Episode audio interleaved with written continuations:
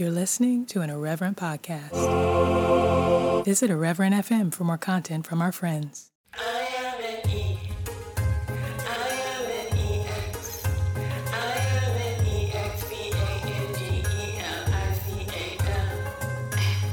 Hello, everybody, and welcome. My name is Janice Legata, and this is God Has Not Given, an evangelical podcast featuring me and my failing faith and conversations with my friends and family. And hey, welcome back. It's 2021, and look, everything's fixed. JK. Listen, I never expected the new year to instantly make things better, but I hoped it wouldn't make things worse, and yet here we are. Last week, Wednesday, January 6th, was a wild day. It started on a high, with the two Senate seats in Georgia flipping blue, due in large, large part to the work of Stacey Abrams and her team. Yet another example of black women saving our world. But we didn't get very long to savor that victory before the insurrection at the Capitol. And now, this week, Donald Trump has been impeached for a second time, and next week is the inauguration of Joe Biden with the possibility of more trumped up drama and violence. And so it's just a lot. And I was originally planning to return to our regularly scheduled programming next week, but I needed to talk some of this out. So I roped a few friends in, and here we are. So, welcome back, and away we go. Oh oh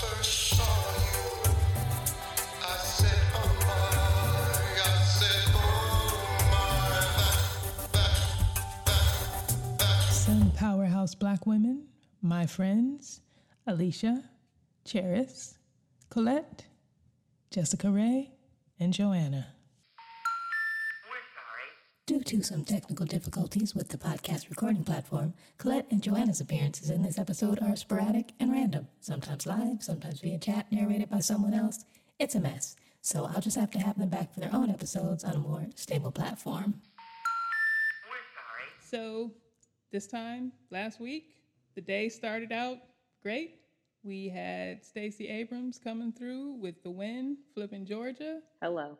Yes, yes. It was a good morning, It was great.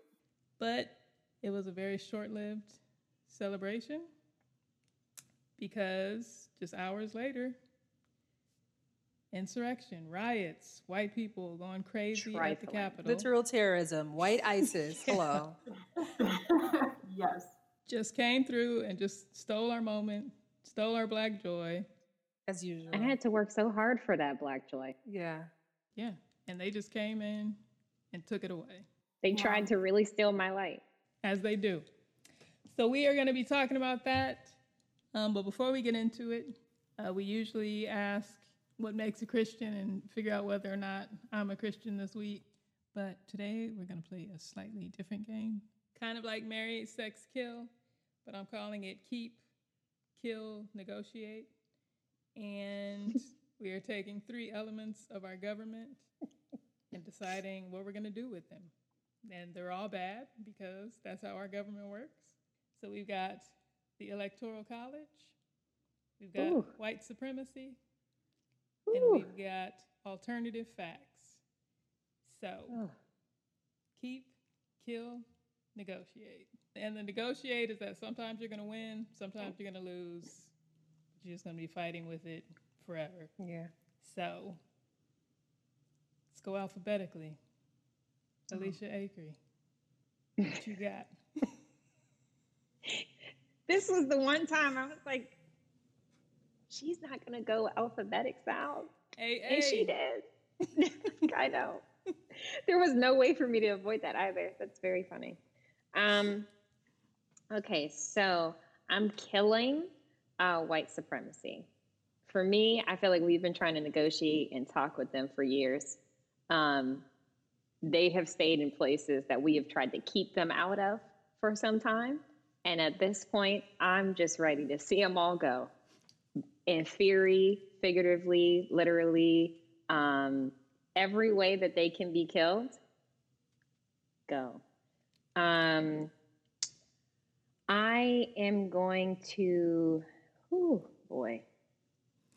I think, so that's who I'm killing.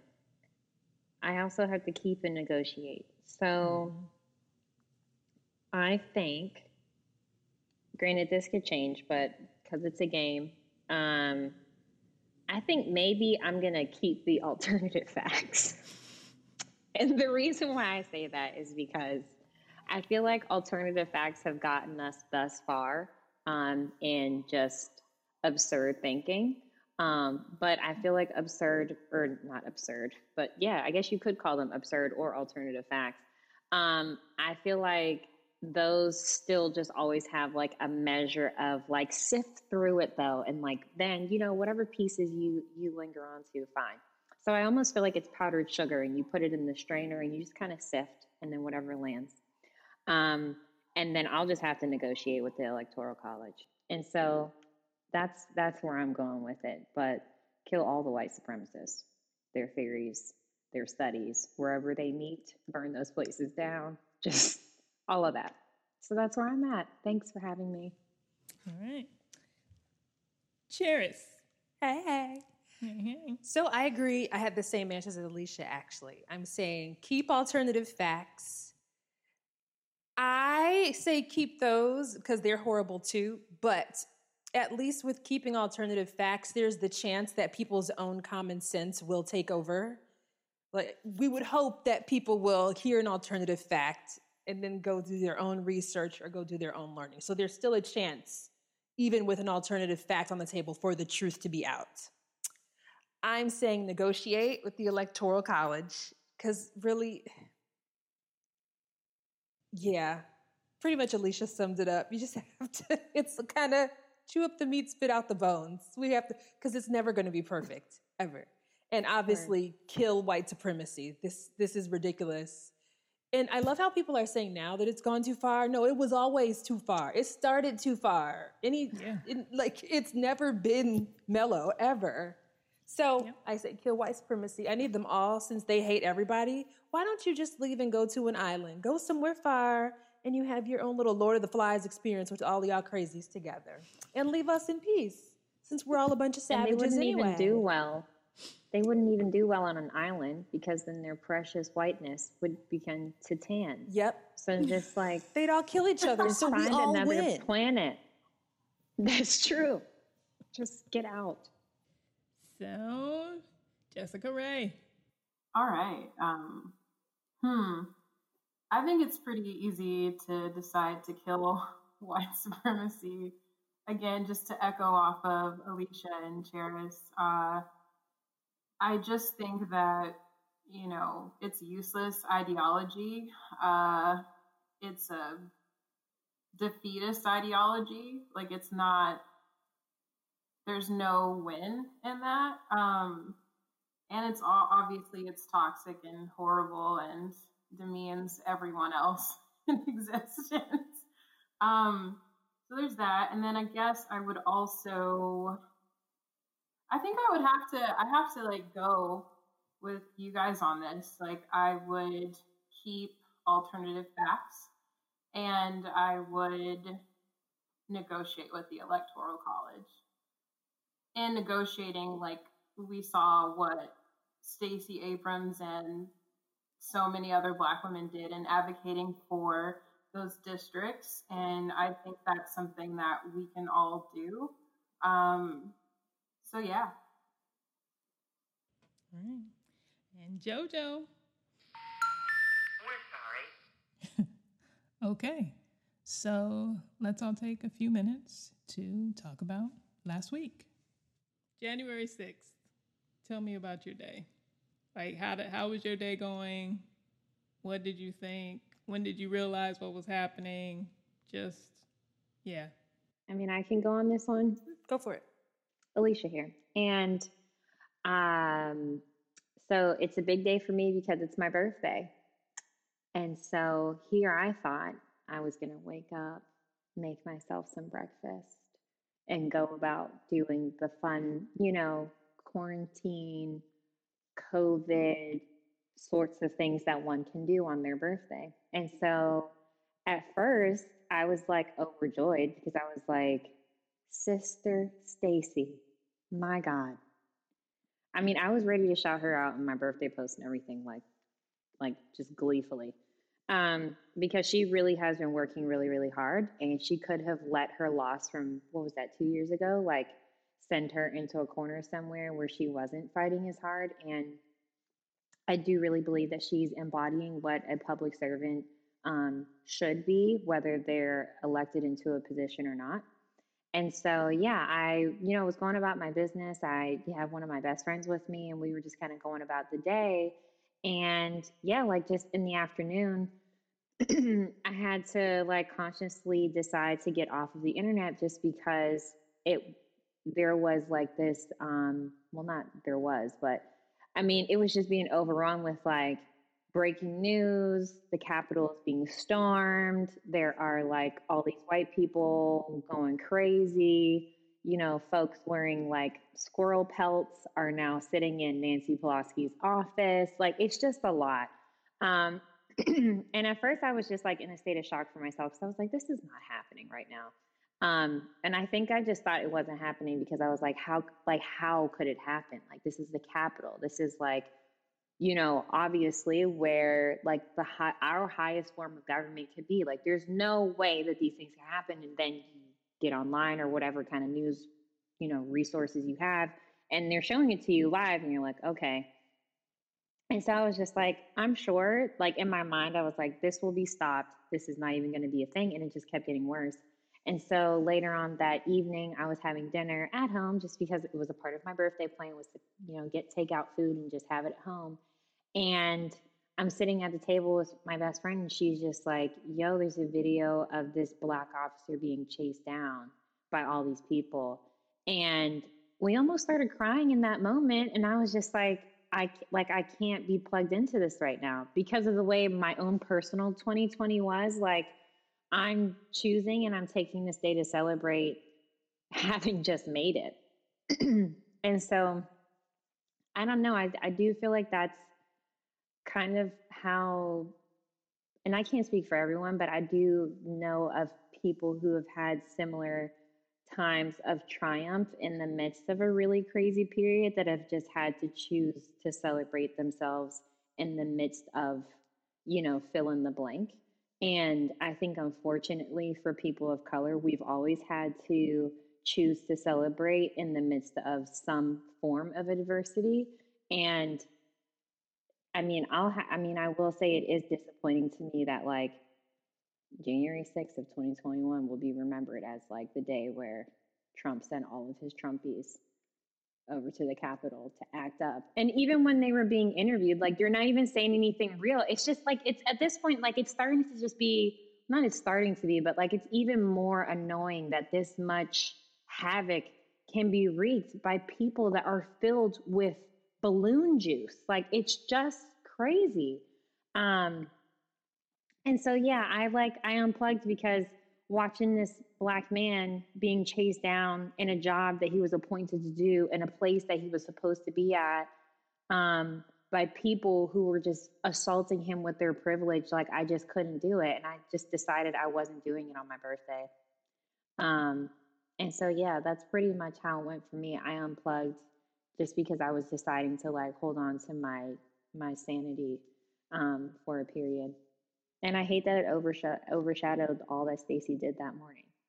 I mean, obviously it wasn't in one morning, but like I hate that that afternoon just eclipsed everything uh, like hours previous because she worked really like her and the rest of the team like they worked really hard. The end.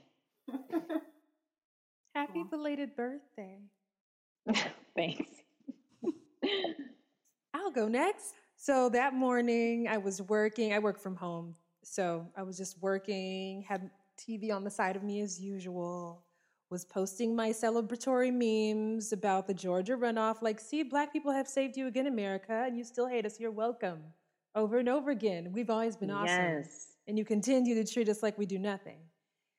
And as if on cue, I I see breaking news uh, riots. Oh no, no, they weren't calling it a riot. Excuse me.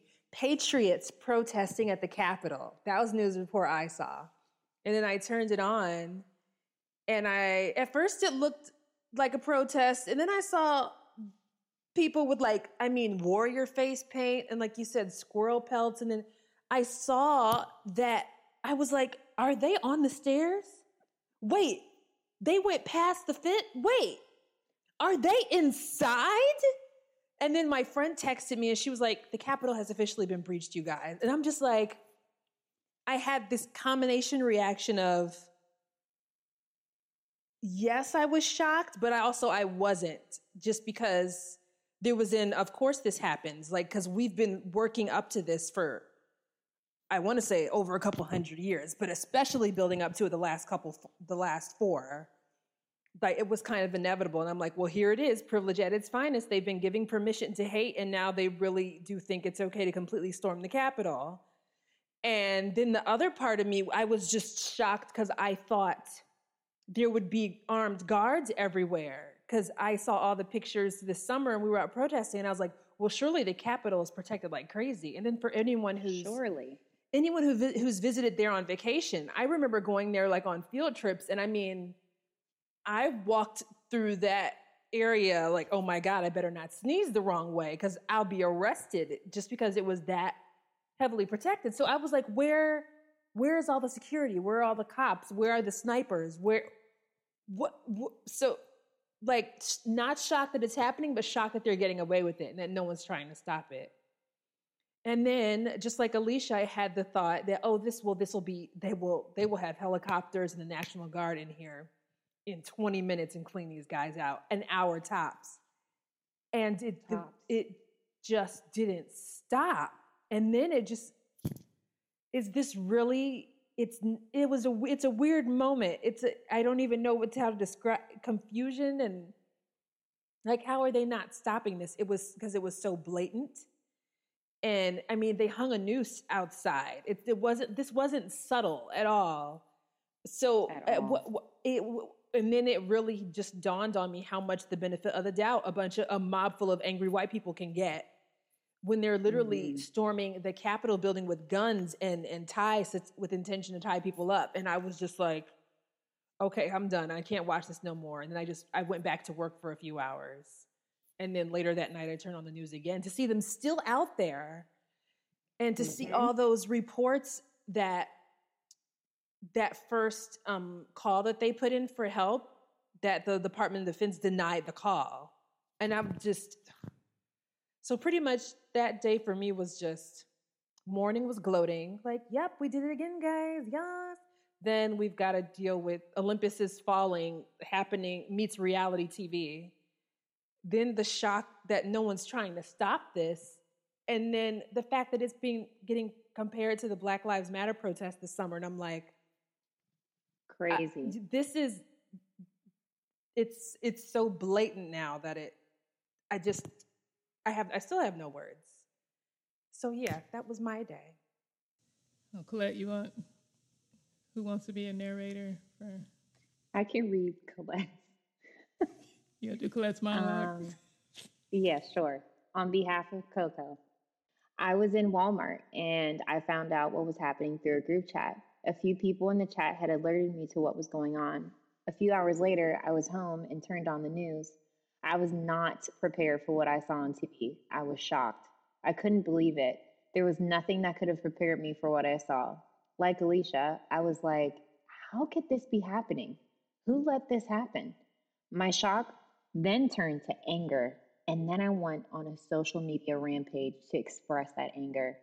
Anyone who knows me knows that I am not very outspoken on social media.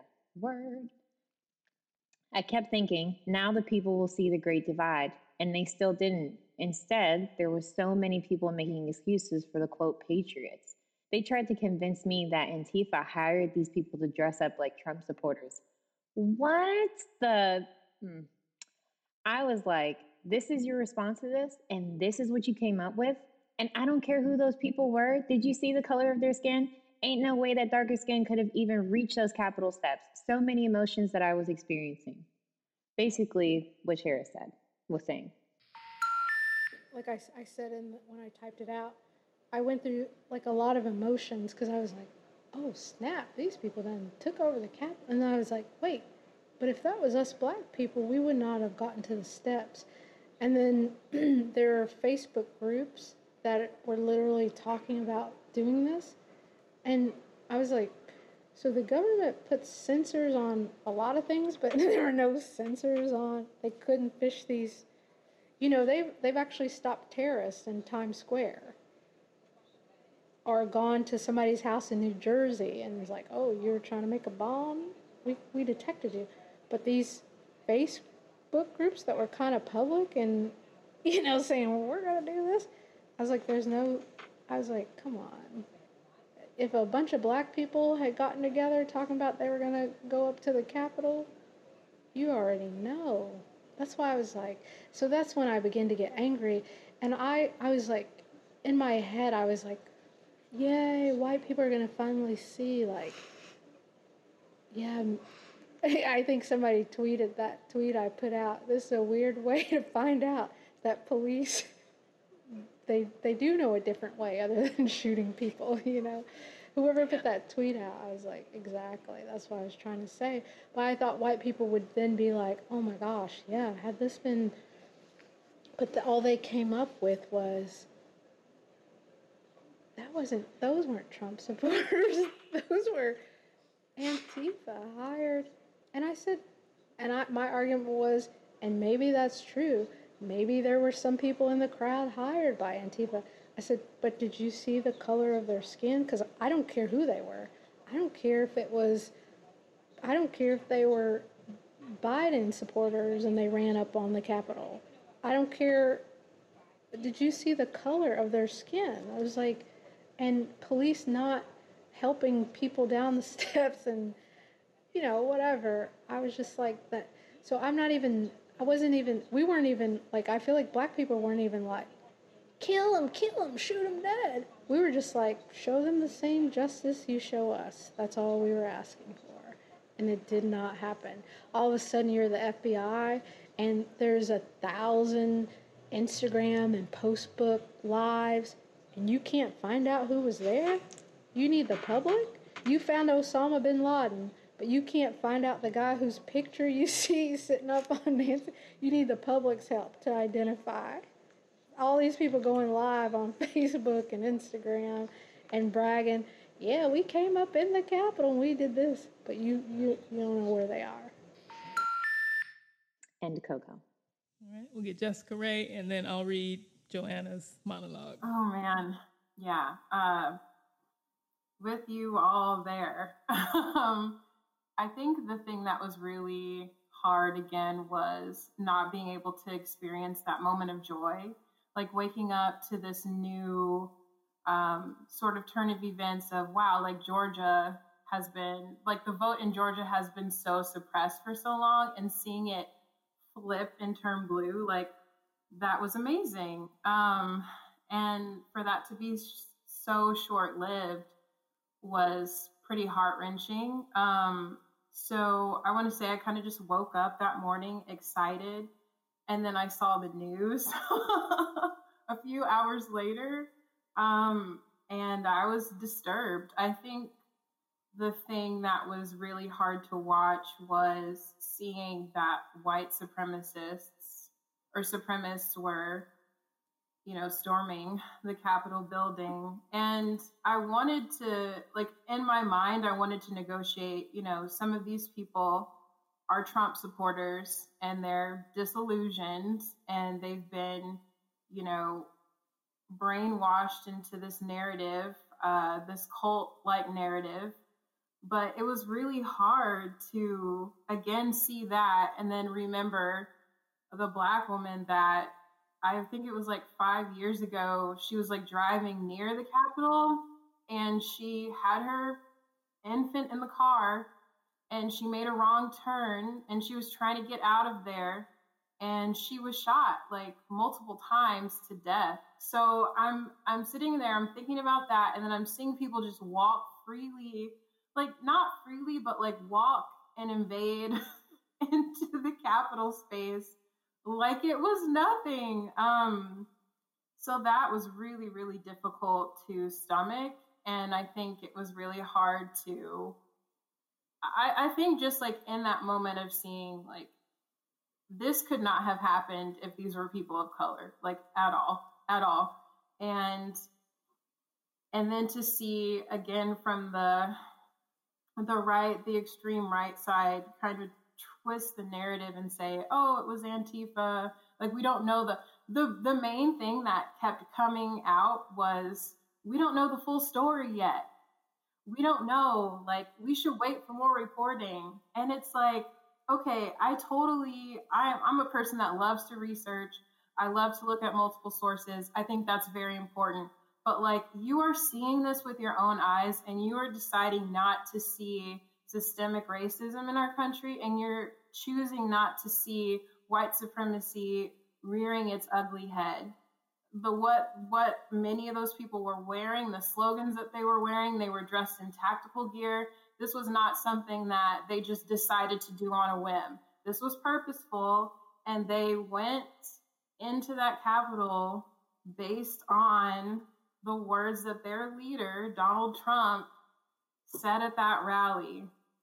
And for people not to make that connection or decide to ignore that connection, that just it floored me. So again, woke up, was super happy, excited, like ready to like face the world anew, and then seeing all of that happen at once, um, and just to see it so clearly and to be so confused as to how people were excusing that narrative um, was really disheartening, and it made me super pissed off. So that is that was my response.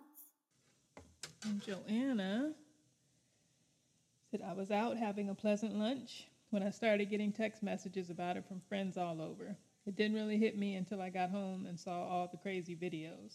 Unreal. And deeply frustrating when I saw the lack of preparation of the police. Wild was the only word that kept echoing. What really upset me was the police escorting that woman down the stairs holding her hand. What? And the fact they didn't arrest anyone there, or mostly. That I'm a bit upset. There are some technical difficulties and I can't speak. I felt like I've spent a lot of time in church and sometimes around non US friends and fam who don't get it, biting my tongue to keep the peace. But these events are so egregious and I want to speak out against them. The fact that some Congress people were debating not to impeach, comparing these events to the burning of stores and peaceful po- protests, so upsetting. Agreed. All of the above. Yeah. Yeah, and part of like why I wanted to do this, like I was planning to come back next week to start releasing episodes again, and like not for any particular reason. I was like, oh, twenty first and twenty twenty one, sure, that sounds that sounds good. Yeah. So the twenty first is my birthday, so that's the day after Hello. the inauguration, and like right now, I am so anxious about everything. Like I'm I just don't see how nothing else is going to happen between now and then. And I'm like, I don't even know, will I be able to celebrate my birthday? Like, I don't know what's going to happen. Um, and then, as you know, this whole podcast is because I'm in the midst of figuring out what my faith looks like. Um, and, and I was telling a friend the other day, I was like, I wish I wish I still believed in prayer because I don't like I don't even know where to put all of this. And I wish I just had that ease of, oh, I'll just pray about it. And I'm like, I, I don't have that anymore. And I don't I don't really miss it. But like these this past week, I'm like, I wish I wish I still had something that I believed in like that. To like to just oh, that'll that'll take mm. care of it. That'll do it. And yeah, not having that and then being a black woman and seeing all of this and be like, we keep saving this country from itself. And this country keeps turning around and spitting in our faces. And I just don't I'm like, what what do we do with that? Like how how do we cope with this? I think that's an excellent point to make. You know, like this is a process that keeps happening over and over. And what does it mean to kind of give in. I don't I don't know. I guess I'm thinking like what does it mean to give into the process, right? Like this is something that is going to be a cyclical thing because I don't know, this is kind of just my own personal belief system, right? Like I think that we kind of continue to go in circles until we learn the the resolution or we learn the lesson, right? And culturally as a whole, I feel like America is still a bit in its not not its in its infancy stage, but I want to say it's you know maybe a teenager now, uh, maybe. And I do think that this is a mindset that we're going to have to be fighting for some time. Um, and I think this is a generational fight, and I think that this is going to continue for um, a while. Um, and I think it's really about like having the strength to keep fighting the power and the powers that be. Um, because it's like we can kind of see it's again like thinking about like Dr. King and how he was really trying to prophesy like a vision of unity and a vision of um, just equality, really. And I think like in his heart, like he knew that like he his generation wouldn't see it, and then you know the generation after that maybe wouldn't see it, but he had this deep hope that it would someday happen. And I guess like for me, I want to keep hold of that, and I want to be able to um, continue that fight, right? Um, all the while understanding that like I only have so much power within my bones, within my mind, within my heart, um, and yeah, in my spirit or soul or or whatever, however you want to identify that. And um, it really is about. I don't want to say giving up, like the the great cause, but it's about understanding that you might not be the generation to see it come to fruition fully, right? Um, but it's about continuing because having that deep hope that it can one day come to fruition. Um, and in the midst of that, yeah, I I think again coping. Yeah, it's tough. Uh, I still, my thoughts on prayer are a little all over the place. I, I think of prayer as more as a, a, meditation and a meditation space and entering in into that in ways with creativity and and talking to God in that way um, and just being open to receive whatever I guess God wants to to speak to me. Um, but yeah, I think just like continuing to breathe and being open to a meditative space, like whatever that is, to to kind of keep a sanity. Uh, that's that's what I'm doing. Yeah, I agree. If I could piggyback off what you said, I loved how you said what, like with Janice, what you said about how you wish you still believed in prayer because you could hand this over to God. I, when things like this, for me, relating it to like faith and everything, when they happen now, actually, now that I don't believe in it, it has the opposite effect on me because uh, so much of my frustration came from seeing so much injustice in the world and seeing so much wrong in the world and praying for God to intervene. And then when He didn't, I was like, why? So you told me if I pray and believe and receive, it happens. And I'm praying literally for people to be safe and for people to not die you didn't do anything. Why didn't you help us? That was a big struggle with me and my faith always. And it's funny to me that, like, now that I just no longer have that expectation of prayer. For me, prayer is more where Jess is, where it's more so a meditation for us to get us focused, but it's not um, directed toward an expectation of a certain result. It's put me in this weird place of slight freedom because one, I, I, don't feel like I'm carrying the weight of everything bad that happens in the world on me. Like I've got to make sure I do my part to carry it to God to make sure He can fix it. you know, because like one thing I was always taught in church was, well, God can't move unless you pray, so it's on you. So it, all the weight of the world is on your shoulders, little child in children's church. Now go forth and be amazing. It's like there's a lot of pressure to put on children. Um, so now when things like this happen, I have, and I don't want this word to be taken the wrong way. I try to just approach it from acceptance, not accepting it like it's okay, but accepting it going, I am one human.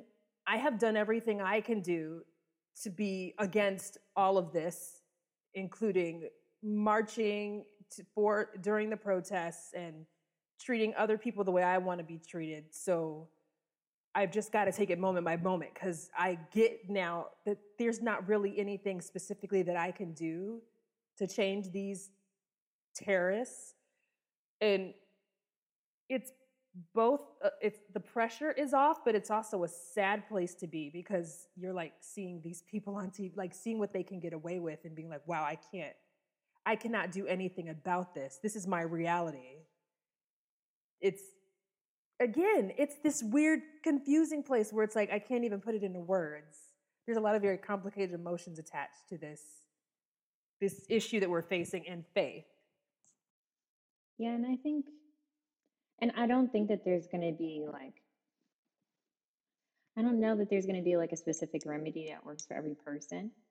Um, and to both of your, I love just different things that you guys said because I, I like it definitely resonates. And I think for me, like, I do still believe in prayer. I do still believe in God. And I do, I think for me, the prayers are shorter but with more depth. Um, they're not as lengthy, and that's not because like I don't have the it's they're not as lengthy maybe, and I don't think it's because like it's not because I don't have as much to say, but I think that there's just a different need. And so for me, sometimes I'm just whispering like Jesus, what? Or help. Um, they're just deeper, or not deeper, but they're more. At one time, one of my mentors was telling me how um, one way we can like can think of prayers that like just the breath prayers, like the words that just fit in a breath. And I find myself in that season. And I think for just coming out of the kind of year that 2021 or 2020 was, and how people are still trying to act up, you know, even now. I saw something the other day that said, like, nice try, December 39th um, of 2020. And I was like, y'all are funny. like, y'all are real funny. Um, but I, I think for me, I I do believe that I've shifted my expectation from like myself and even from other individual people to like knowing that God does hear me, that He does see me, that He does see us as a collective, and that I like I am not God. I don't know like what the end plan is. And so oddly enough, I think I find a bit more peace in knowing that for me, yes, there is a greater plan at work, and maybe all this just has to burn down first before we see any kind of a resurrection of any kind. Um, and I say that both in like natural causes to oh, government things, um, but to just all kinds. And I know like everyone obviously here is on like just in different spaces. Um, and so, yeah, I think for me, like the prayers are shorter, but they're definitely being said with a depth that I may not have had before or that I'm just experiencing now.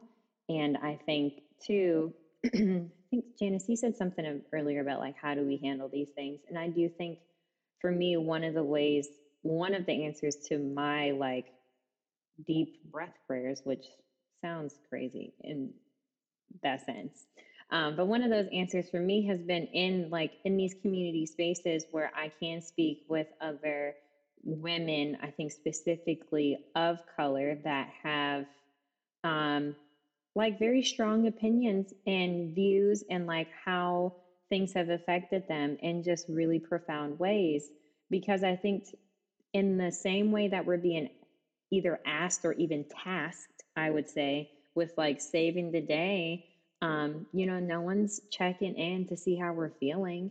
And I feel like if we're not checking in on each other, then like we're just going to keep walking around, you know, with these capes that we never asked for, um, to save a country that has never truly been here for us. But I think that dates back to a completely different conversation because it's like you trust us to raise and feed your children, to run your homes and keep everything else in order. But you know what? I don't even know that we have the time. Um, but you know what? I just, it's crazy. Um, so yeah, I just think like, yeah, I do think that these shared spaces are really helpful just because there we don't have to like pretend to be anything but ourselves and whether that's like strong in one me- one moment or like weak in the next that's okay. Um, because i think that like yeah there has been a lot of strength exuded by black women by women of color in this country but we're also not strong all the time and that's okay. Yeah, so I mean, it's just been a really, a really weird time. Um, for me, it's just all the government stuff, and at the same time, like coupled with all the issues with like Hillsong and seeing all of that happening, um, and then watching, you know, they announced Hillsong Atlanta, and you know, got this black pastor, black couple, you know, blah blah blah, whatever. So like I know I know what Hillsong is gonna do. They're gonna put this guy up there. They're gonna have him do something or say something like he's gonna be the message, you know, for whatever. So then he wrote this blog post, and then you know, and I'm like, and I don't know, maybe maybe he'll surprise me. I don't think he will, but maybe he will. So I read his blog post, and it's just you know basically calling for peace. Let's Oh, just how convenient. peaceful and love one another. Just love and peace. And that's it. Ah, Um, sorry, go ahead. Oh man. So I wrote a I wrote a comment on there and kind of like taking it apart. The comment did not stay up long, um, but it was funny because I wrote a comment and another friend of mine wrote a comment. So he he slid into both our DMs. To her, he said, "Hey, let's talk." To me, he sent a message that was very much, "Let's not talk." like ba- basically, basically like we'll talk about it in heaven someday. Um, i see you when i see you He, don't- he don't want to talk about it. He's trying to get that check. So I ended up so so I mean he was like Oh, you know the end he be blessed sis we're not not be blessed we're not talking about this. Bless your heart So then I sent him I just sent him a message and I didn't expect a response because I was like well you've made it clear that you don't you don't want to have this conversation.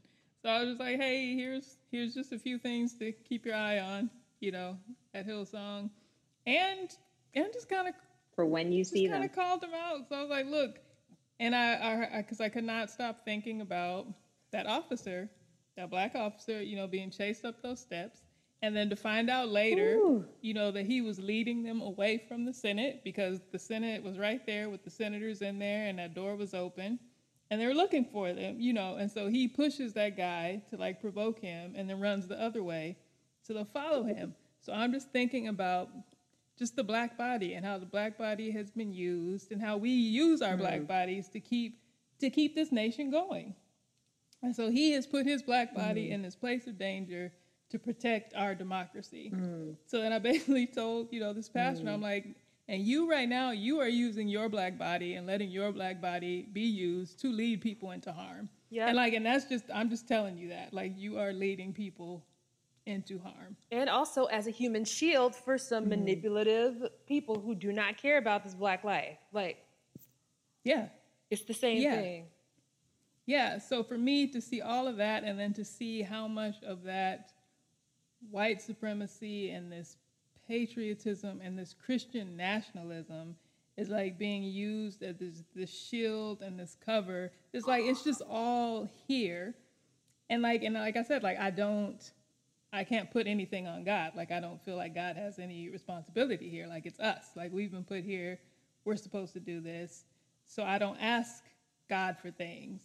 So I'm like, what can I do in my little sphere? Because I can't do anything about America's democracy. Like I can't. I'm not. I'm not Stacey Abrams. Like I don't. I don't work at the Capitol. Like I can't do anything there. So what can I do in my little sphere?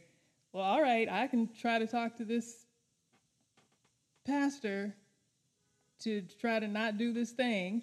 And even that, I can only do what I can do. Like, I can't stop him. Nope. Um, so, yeah, so it's just like all these, The it's all colliding right now. And it's just like, I hear you. ah, ah. Also, you saying that made me think the parallels between evangelicalism and white supremacy. This whole using the whole let's love each other, let's unite as a way to perpetuate the abuse that we've experienced both from the church and as black people. I'm so sick of this. Stop using the Bible and the turn the other cheek scripture to get me to bow down to my own abusers. If you want to go there, we can go there because the Jesus I was really down with was the Jesus who got upset when they were selling and gambling in the temple. And he got so mad, he made a whip mm-hmm. out of whatever was nearby and beat the hell out of them. So, do you want to get scriptural? Because you're using the ones that worked for your little argument, and then I can come back right back at you with, oh, so according to this scripture, I can beat your ass then, because that's what Jesus did. like, it's, it's, I'm so sick of this whole let's use and it, we heard it a lot today uh, during the debates this whole thing with Oh let's my use love let's unite.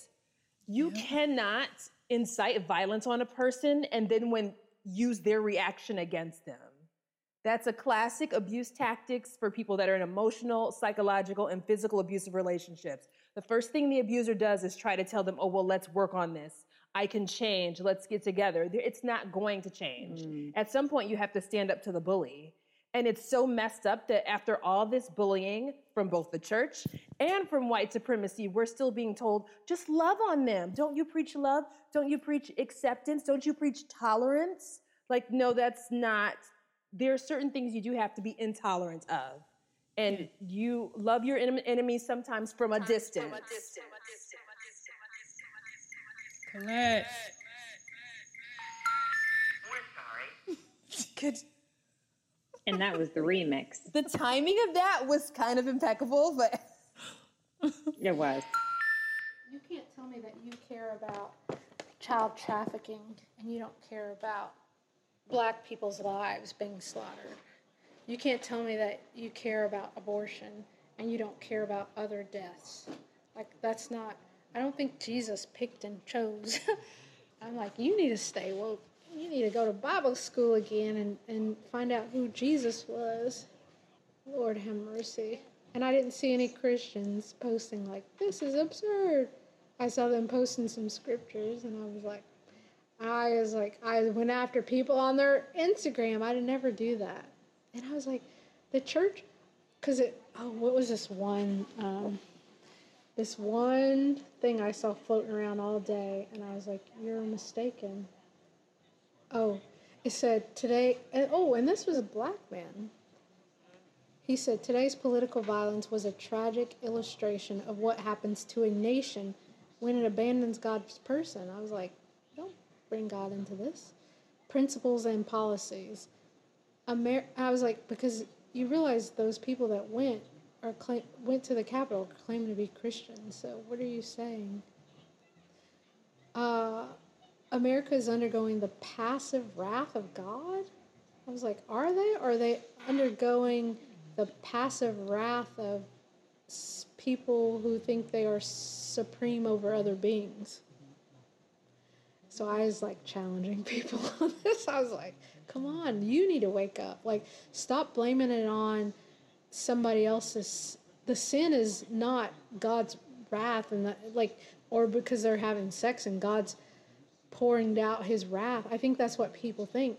This like racism is a sin, hatred is a sin, and until you can acknowledge that, I think that's the problem. Because I hear a lot of people say like I pray to God and I'm like, God, why did this happen or why did you allow this to happen? I feel like God's like I had nothing to do with that. At the end of the day, people that are claiming to be Christians, like I can sit here and pray all day like, dear God, end racism what's he going to do?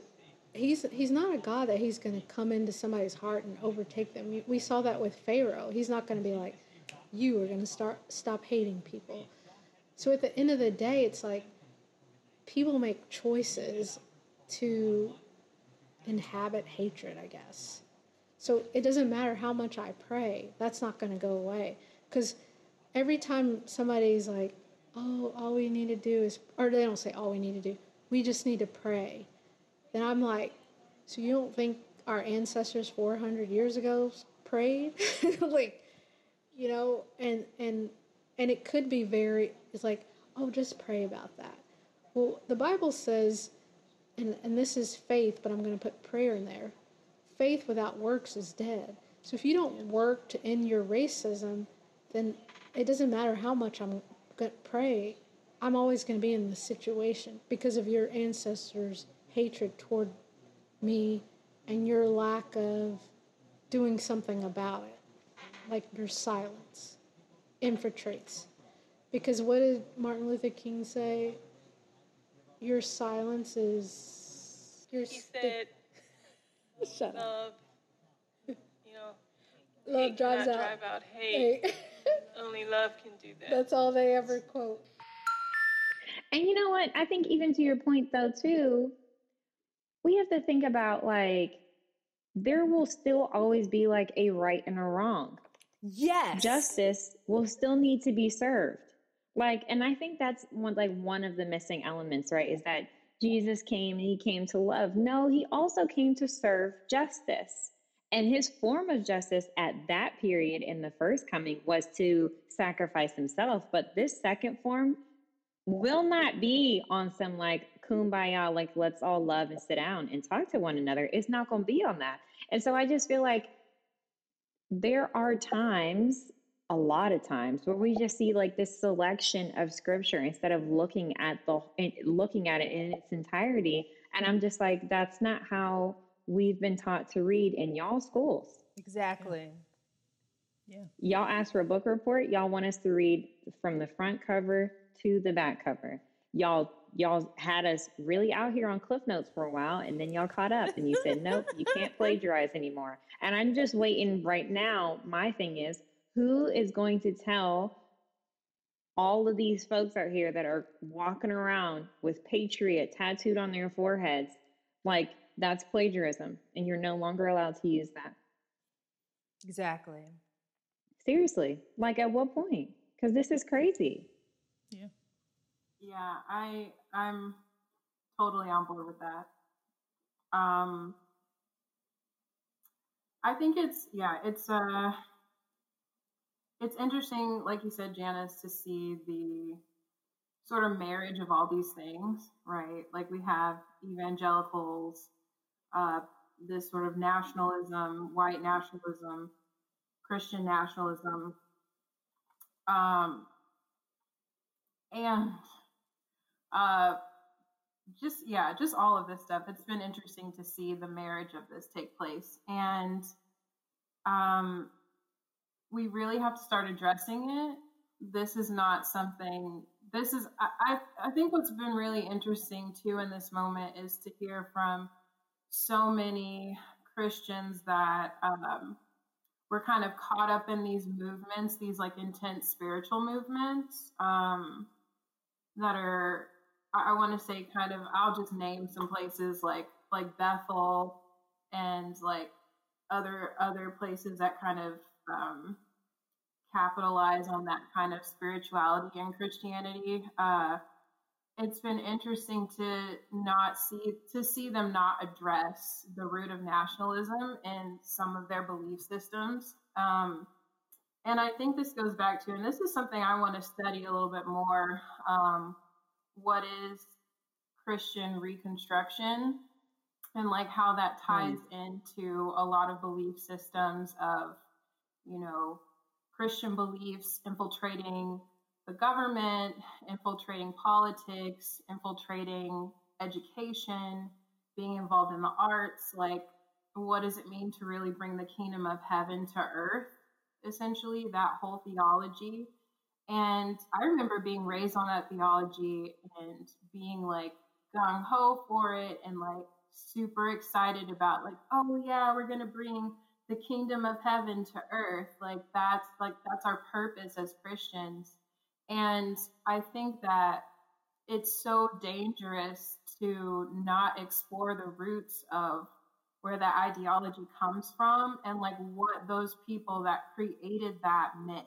Mm-hmm. Like they meant like, you know, the wife should stay at home and raise the family and should educate the family and like there should be no public schooling and that, you know, our way of life, like marriage between a man and woman, like that's the only way to like exist in this, you know, world. And like, you know, women don't need to have all these like much of a voice and what do we really mean when we're talking about occupying these spaces? Like we're talking about occupying them with whiteness and these like white supremacist viewpoints. So i think it's just really important that we go back in these movements and say like what what's the root of this?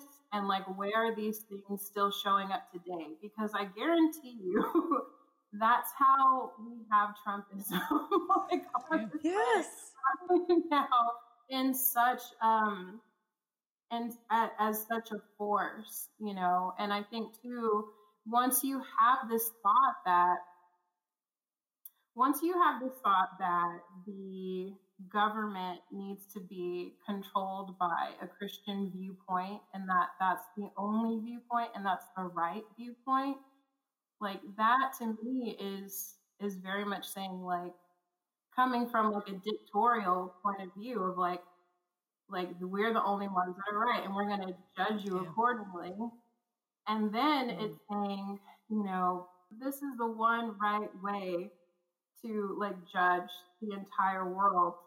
And I feel like that is how we have so many people that believe in this QAnon nonsense and this cult like figure, like this cult like government, like controlling. Because if it's not Christianity and if it's not God, then it's the opposite of that. Like it's like it's evil. And I think that is like a scary place for like your mind to live, but that's like actually what a lot of people are taught from the get go in this kind of theology. So I think it's important to look at that and to see the connections of that and to really talk about the root of that because I don't think that people are going to be able to get on the same page of, you know, equality for everyone if they can't see that like their only their way of life like their way isn't the only way. I agree with you 100%. And then it reminded me of, I will never forget during, now this was my first election. This was when it was between Bush and Kerry?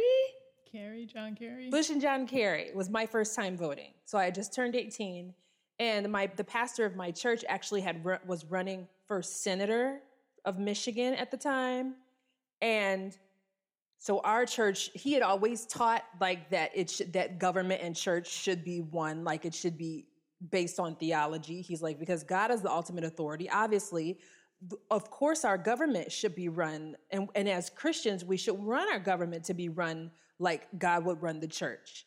The problem with that statement is it assumes that those that are running the church are running it with integrity and also not going to allow their own personal biases and their own personal human flaws to get in the way. And that is a reality that will never happen. So, yes, sure, that I get that idea for whatever, if believing in like the, the millennial reign, if God personifies himself back on this earth and decides, I'm going to run the government with all his knowledge, sure. But the truth of the matter is, it's something that can never work with human beings because we're too flawed. And we've shown throughout our entire existence that we can't be trusted with power at all. Mm. Even the way we treat the earth, even the way we treat our pets, even the way we treat animals and each other. No, so uh, this whole idea that, and I hate that they keep on using the idea. What what I'm trying, I'm sorry. Uh, what I'm really saying, bottom line is, people are using they're attaching God to their biases in order to validate them. Mm. Instead of really just honestly looking at it and going, okay, this this is not something that would work for us as human beings. And that this whole white nationalism and, and mixing theology and the government come exactly from that. Like a lot of people. And truth be told, I voted, um, I was so pro life at that time. I was like, no, you should vote for who lines up most with the word of God. And no shade to anyone who still votes that way. But like at the end of the day, I was saying, then I went to college and I got a brain of my own and moved out of my own house and away from my church. And I was like, wait, if I really say I love Jesus and God is love, how can I say that it was it's wrong for two people who genuinely love each other to get married just because they have the same genitals? Like, is that love? And then, or the issue hmm. of abortion and pro life versus death. Oh, like abortion is murder. But then I'm like, wow, but what about my friend who got raped? What if she had had to keep that baby of this man who raped her on a college campus? Or, or even just uh, people that I know who, um, who have they have like issues in the pregnancy and it comes down between the mother or the kid you know things like and even if it's not that polarizing even just the simple fact that it's someone's body i'm not god so who am i to tell someone that? And i feel like when we're those are the kind of thoughts we all need to be having on both sides because we're capable of being wrong on both sides but yes i'm digressing. All of that to say we as humans cannot be trusted with that amount of power. The the power of supposedly god behind us and the governmental power? No no. N- it will not be safe for anyone. Not safe. Not a good idea And I mean, I don't even, I mean, I surely don't have the answers to a lot of these things. But I do think one thing that we had touched on in the marriage episode, so shout out to that. Go back and listen to all previous episodes and listen to the episodes that will be dropped after this. You heard? Um, but I do think something that we touched on in that episode, and then just like in conversations and whatever, is that like I do personally think that there are not enough conversations being had in the church that seem that come from a place of just wonder. Like, I wonder if fill in the blank. And when I do think of the church, I do think of it as in its in its like in a perfect world, it should be a safe place to like really sit down and think through these concepts, right? Because I do think that they're heavy matters. We're talking about matters of the heart, matters of the mind, matters of the body, matters of your spirituality, your sensuality. I mean, just everything, your emotional health, um, your mental health, all these things. And so, for both Jess and for you, Cheris, I do like for both of all the points that you brought up, I do wish that um, there were more spaces um, within the church where it's not like we're gonna get upset here if you don't believe the same thing as us, but like, hey, like come come wander with us, or like wander here. And I say that because um, in the marriage episode, we were just talking about how, like, when you're young in the church, everyone's just telling you not to have sex until you're married. And so then the the answer to like, well, your sexual lust is obviously to get married.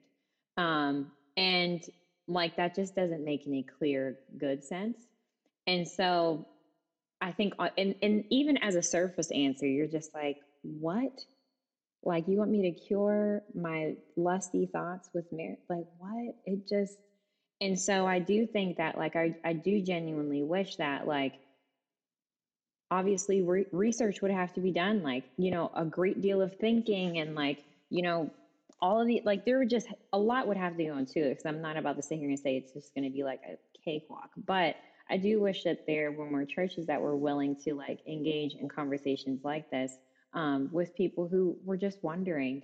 And I do believe that that was something that Jesus did when he came. He wasn't sitting down in synagogues and like having these like huge breakout sessions, you know, going from room to room. I loved that he was sitting down with a prostitute. I like that he was sitting down with what would be considered like scam artists um, and conversing with them and just engaging with like the masses and the fringes differently. And so I think when we just, for me, I just feel like when we just try to blanket things with like these very superficial answers, that's not doing nothing to change or save anyone's soul. And that cheapens like what Christ really came to do. And that's if you like, and that's what I believe anyway. So I just, I don't know, like, I hate that just these very thready, almost floss like connections have now gained like such weight um, they're now like these umbilical cords that attach like Christianity to like our governmental systems. That, I don't know if that's a word. Um, and I'm just like, no, like I just, I don't know. I don't know. It's just crazy. It's crazy. But even just thinking thinking about Jesus, like what Jesus came to do. Um, and then, you know, when Jesus talks about, you know, my my yoke is easy and my burden is light. And you know, that kind of stuff. And I'm like, well, if Jesus came and he came to to pay it all, right? Like he gave his life to cover all this. Like if that's that's the theology you're going with. Um, and I was thinking about it in terms of like church abuse and now thinking about it in terms of like government and stuff. But I'm like, if he if he paid that price, why do we feel like we have to keep paying it? Like, why do I have to be abused? Like he That's real. he paid it. So why do we keep feeling like, oh, I have to make the sacrifice too? Like, no, either he covered it or he didn't. Um, and so I was like, I feel like he came and he was this example and he did this, so we don't have to do this. Like he's like, I took on the worst of it. I showed you how bad it can get. So now don't don't recreate these systems and don't put yourself back into it. Um, so even like like I look at the church and I'm like, I I hold out hope that it, it can work. Like there are safe places and good places for people.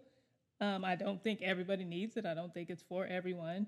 But I would hope I hold hope for spaces that for the people who want it, for the people who need it, that can be safe and can be good. Um, but like, but I look at the megachurch structure and I'm like, this is a recreation of the temple system. Like we just went back in and just remade the thing that like Jesus took apart, and he was, you don't need this, don't do this anymore. Um, and like, and we keep, we keep doing these things, and so like looking at the government, and I'm like, it doesn't. Like I definitely don't believe in a theocracy. I don't think should Christians be in government? Yes, as should Muslims and as should Buddhists. Like the people of the country should be in the government. Like that's if we're having a representative government, then yeah, be in there. But nobody nobody gets to be supreme. Like this Christian supremacy, the white supremacy. Like we we've we've just got all these supremacies built on top of each other. And because I am this, then I get to tell you, I get to tell everybody else what's right and what's mm-hmm. what. I mean, because even thinking about this impeachment, and I'm like, these are our representatives. And so some of them, yes, they're constituents, they bought into the lies and whatever. But I'm like, my representative never reached out to me to be like, hey, we got this impeachment coming up. What do you people want to do? It's like we send these people and then they just become like agents unto themselves. And like they are there and they think Free agents. yeah, I'm in this position now, so I know best, and I'm gonna tell these people what they need. And I'm like, I feel like if it was working the way it was supposed to, we all would have voted on this impeachment. Like, because we all have our representative, right? It feels like they would have each polled their people, and then whatever they thought, wh- whether they liked it or not, you got to go with the majority. Like, That's it. and I feel like if it just kept building up that way, we'd be in a completely different place. But like we have these mm. people, we put them in these positions of authority, and it happens in government, it happens in church, you know, the same thing. And then money gets involved, power gets involved, and people just start making Yeah. decisions based on what's best for them. And like, what's going to work for me? What's going to prosper me and my family and my legacy and what I want to do? And it's like the people you've been mm. sent here for are just forgotten. So for me, I'm like, well, I can't, again, I can't fix any of that. So all I can do is be like, okay, how in my day to day regular life, how can I not become the thing that I hate? Like, how can I, how can I not do that? And then try to not be tempted to, you know, because I think everybody's answer, like even, you know, thinking about this Atlanta, you know, this black pastor, everybody's answer is always, well, if I can get into it, I can change it. I'll be yeah, like I'll I'll be the agent of change. And I'm like, you know, and I think I said I said in in my message to him, I'm like, what what like great chef gets a job working at McDonald's to tweak the menu? Like, Oh, that's mm, she just said that. why are you? child. Why do we keep trying to do that? Like, why do we not trust that our Don't little change the Big Mac. right, right, right? And if you want to, America was built on that Big Mac. Send some emails. Like, why are you like lowering yourself to like try to sneak in and I'm gonna work my way? Like, no, like it just doesn't work. Um, so yeah, it's like trying to reimagine something different, like without, well, if I want to change it, then I have to become this and be the secret agent and do whatever. And it's like, no, because we're not good with power. And we get a taste and then we just become that. I actually had a wow this conversation with one of like at least 10 years ago. Just we were frustrated with our church that we were going to michigan because we were seeing we were we had gotten more into leadership. My parents were on staff so and we were seeing more of the behind the scenes and just how corrupt it was.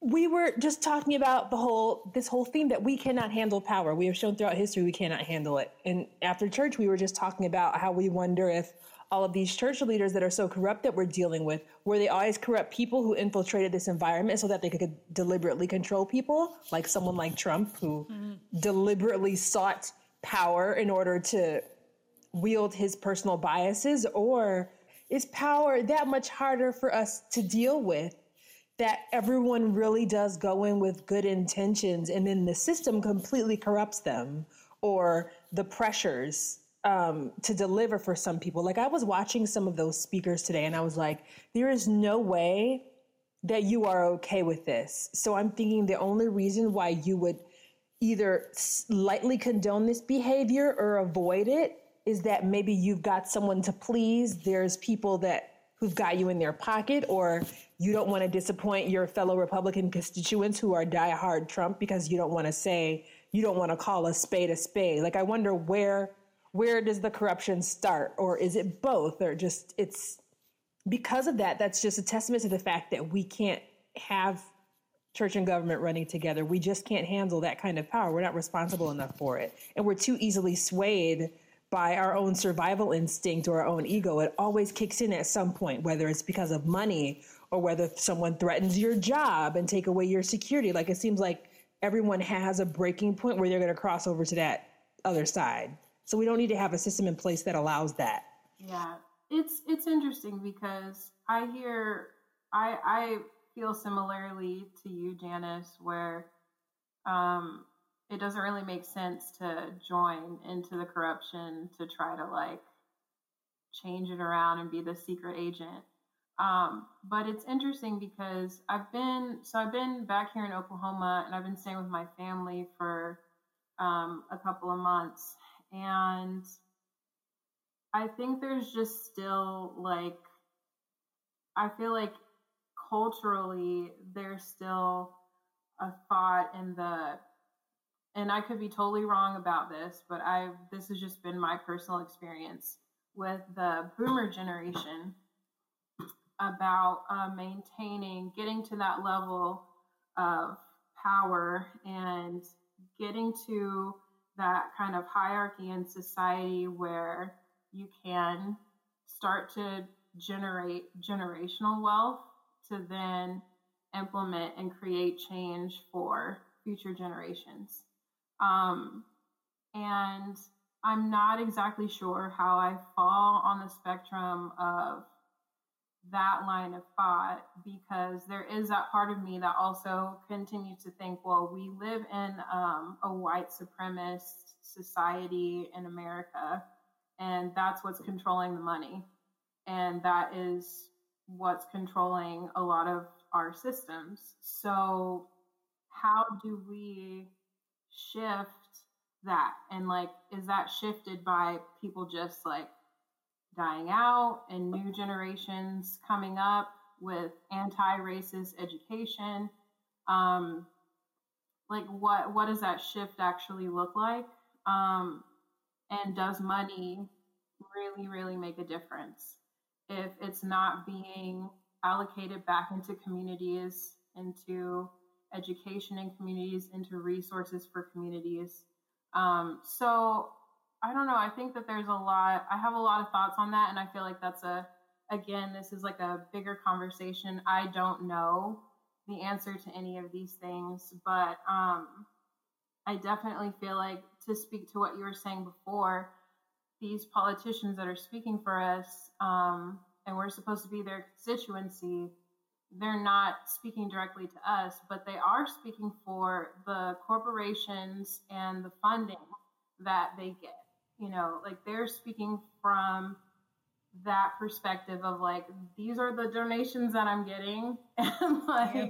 this is that viewpoint, and I'm not gonna like budge on that, you know. So I kind of, re- I, I just really think that a lot of change does come from, again, us being committed to our communities and to our spheres of influence and saying like, I'm gonna stand for this, and this is what I think is wrong, and this is how I think we can move forward in a healthy and positive way that includes all people. And um, and so yeah i think i think it really is again that grassroots organization and that grassroots um, advocacy. Because like if we think about it that worked in the reverse for these extreme like far right wing republicans like the tea party like these small grassroots movements worked for them.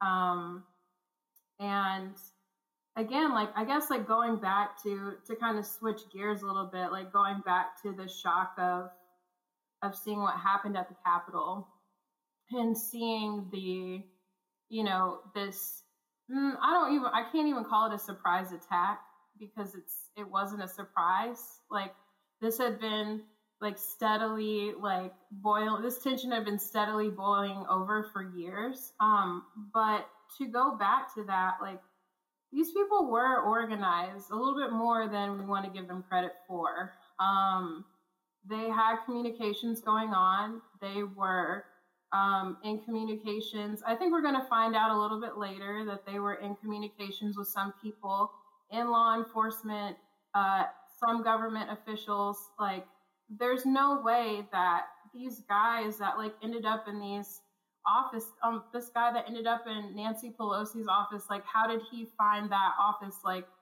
you know it's like how did he get there? Like he had to have known like there had to have been some information relayed. Like you don't just storm and like oh whoops I ended up in a cabinet member's office like looking for them you know so I think that we really have to understand the importance of grassroots organizing because the other side that's not on the side of you know actual unity and bringing people together um, understands the importance of that.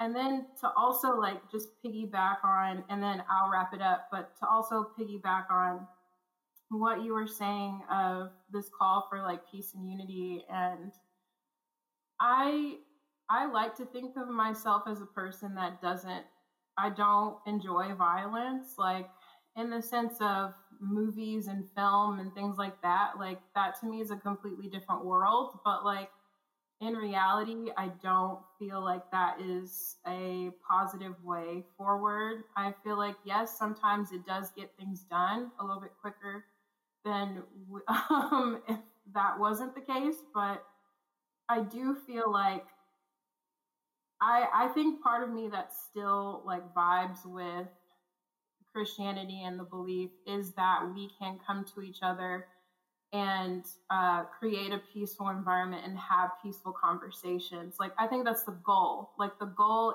is to be able to come together and even if we're on opposing sides and we don't you know look at things the same way as long as we value each other's humanity and see each other as equal in the eyes of the Lord, which I feel like we're all equal in in that sense because because we are all made, you know, like we're all in in my view, we're all created equal. So I feel like that should be possible, but I do find it disturbing that the other side, the far right, more specifically, um, with their alternative facts and viewpoints are calling for peace and reconciliation when the Confederate flag was flown in the in in the Capitol, which hasn't hasn't ever hasn't ever been flown there.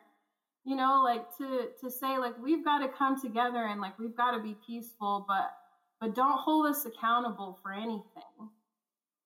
Like that that to me is not that's not having a conversation.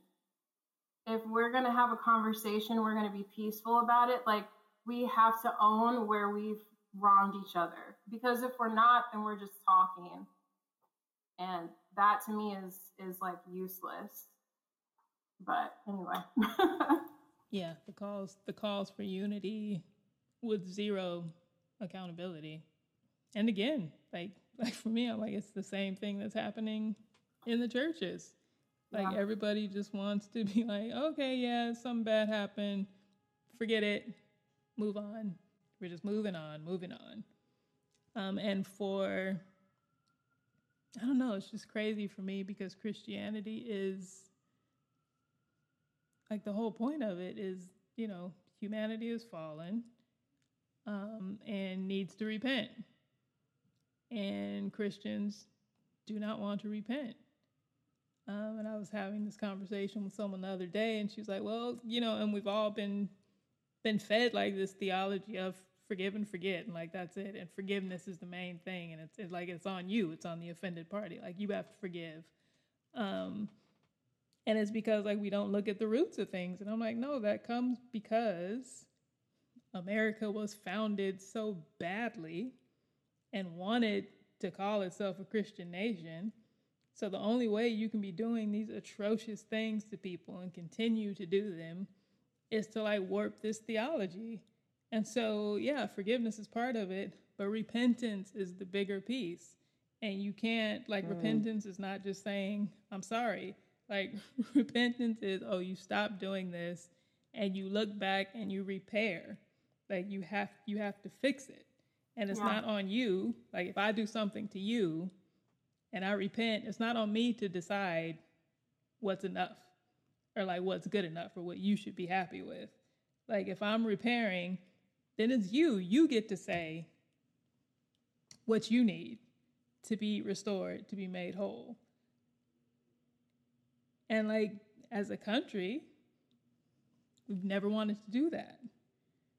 Um, so when I look ahead now, and sometimes sometimes I think about it like big, big picture, and I'm like, well, I don't know.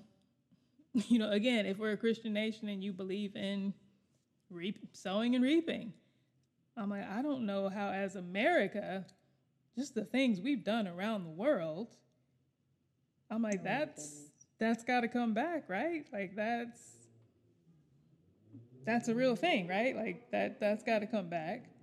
Um, so then I think about us as Black people in America, and then I'm like, all right, well, if justice is real, and you know, if that's how this works, then I have to believe somehow we've got to be, I don't know, protected or like held back in that because I'm like, we didn't, we didn't do this. We didn't ask to be here. So it's like whatever America's fate is or whatever, however we're tied up in that. I'm like, haven't haven't we been through enough?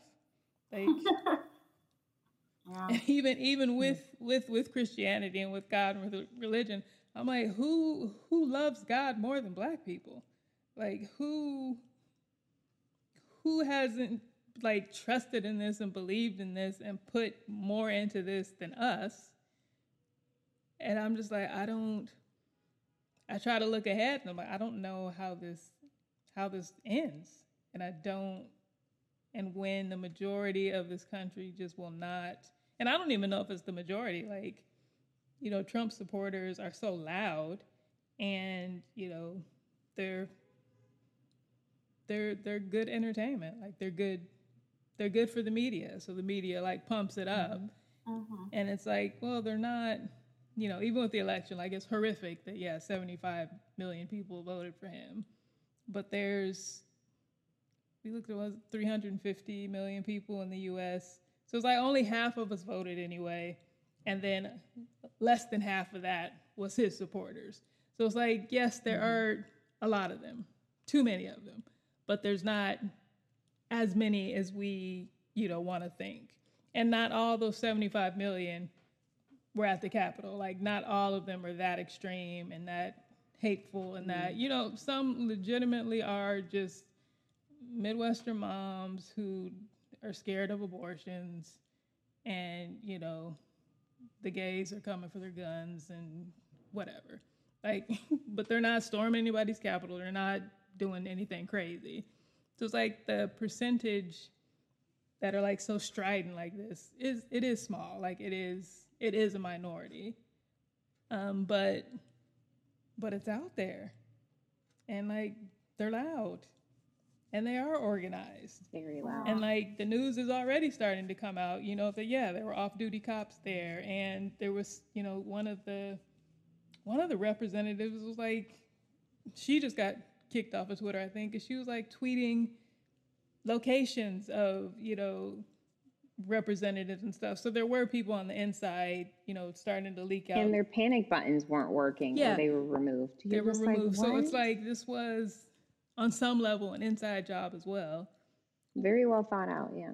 Yeah, which is terrifying. Um, but then the more that kind of comes out, I'm like, well, it's also a little comforting in the fact that for all their intents and for what they tried to do, ultimately they failed. Um, and you know, like I said, like you do see things like that officer and stuff. So I'm like, so at the end of the day, I'm like, I do have, I do believe humanity is mostly good. Like and people even when they're doing the wrong thing most people think they're doing the right thing. Like most people aren't out here trying to do bad. Yeah. um but yeah as soon as money and power get involved those lines just get real blurry real fast so i'm just trying to like hold on to to these little bits of hope and to hold on to little bits of joy because like it's a mess and it's going to be a mess for a while. Like even you know the people who are just like no we don't need to impeach him. It's it's only a week left and about whatever. Like pretending like January 20th is like this hard stop date and all the white supremacists will be like oh you know our contract is up it expired we don't believe that anymore like it's there is no end in sight And as hard as they fight for symbolism, and I'm like, use this as a symbol that this evil is coming down. Gosh, I don't care if it is only seven Yeah. days. the Yeah. symbol still, Yeah. Lord. Um, so yeah, so those representatives, a lot of them don't have skin in the game, so they can kind of just go on, go on about their lives. Um, but we do, and we have to live here. We have to live through these things. Um, so as we're closing out, just what what what's bringing you joy these days? How are you getting through this next week? What's bringing you black joy, and how how are you holding on to it? I'm as far as Black Joy, I just and even before this year, I could look at all we've been through and all we deal with and the way we always rise up and we still walk around and we still can joke like just the kind of joy that we have because of what uh, we and our ancestors went through. I really feel like it's in our blood that we just we really know how to we know how to handle every possible adversity. And I think that's something that a lot of other people have. Like I heard a speaker once at church, and he was like, the African American community really handles rejection better than any community because we are rejected the most. We have the most resilience. So I just look around at black people and be like, y'all better work because this would break anybody else down, and we are still here trying and being kind people. Like the fact that we can just do that alone. Um, what's bringing me joy personally? Um, really taking it day by day and just accepting that I can only control me. I know that sounds cliche, but I can only control me and I can only show love to the people who I come in contact with, and that's all that I can do. And hopefully, I'll live in a world that one day protects me. But yeah, pretty much day by day, moment by moment. I think um, for me as well, Um, I do think that like we are just a resilient people. Um, and I think something I learned about myself in 2020 was that I'm both stronger and weaker than I thought, and that's okay. Um, and so I think that's just going to be like a like an ever evolving lesson moving forward. And I would encourage us all to just have grace with ourselves um, and to be patient with ourselves because not every day is going to look maybe the way that we wanted. And there are going to be days that like the the days look far better than we could have ever imagined or planned. And so, yeah, be patient with yourself. Um, and to find, I would say, like, I'm finding joy in like um, these short but deep, breathy prayers. I'm finding joy in like the comfort of my home and like knowing that like we as a people who have been oppressed have always had um, have always had like this like delicate power in creating an, a home in foreign places. Um, and so I would say to like continue to make your home wherever that is yours. Um, continue to make the space that you're in um, one that reflects you.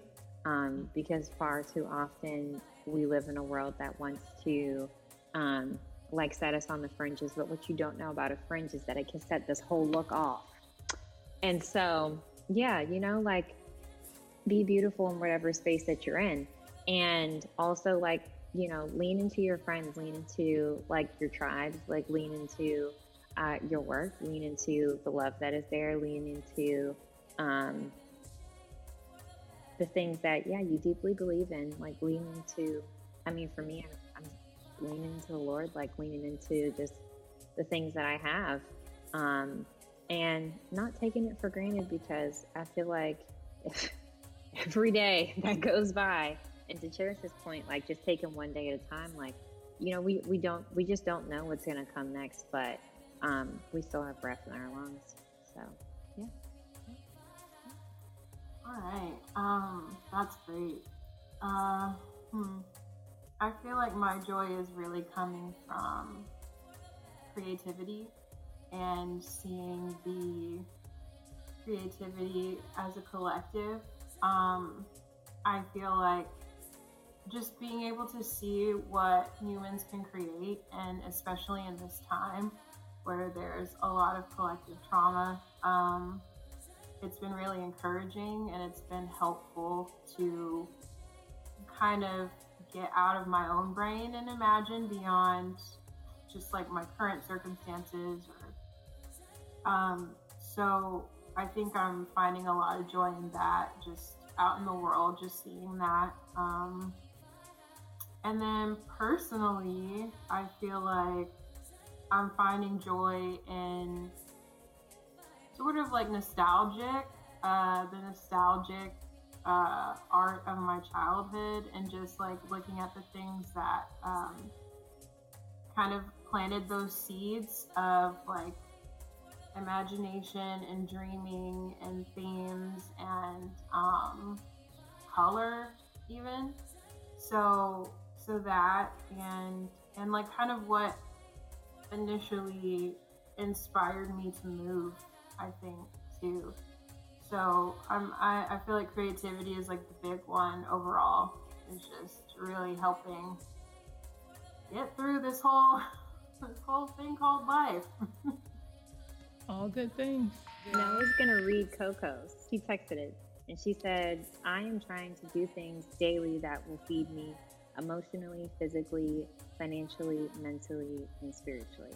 Trying to make sure that I'm focused on those things daily. End quote. Nice, Coco. I support. I support all of it. That's my spiel, Janice. All right. So thank you guys for being here. Uh, real quick, let the people know where they can find you.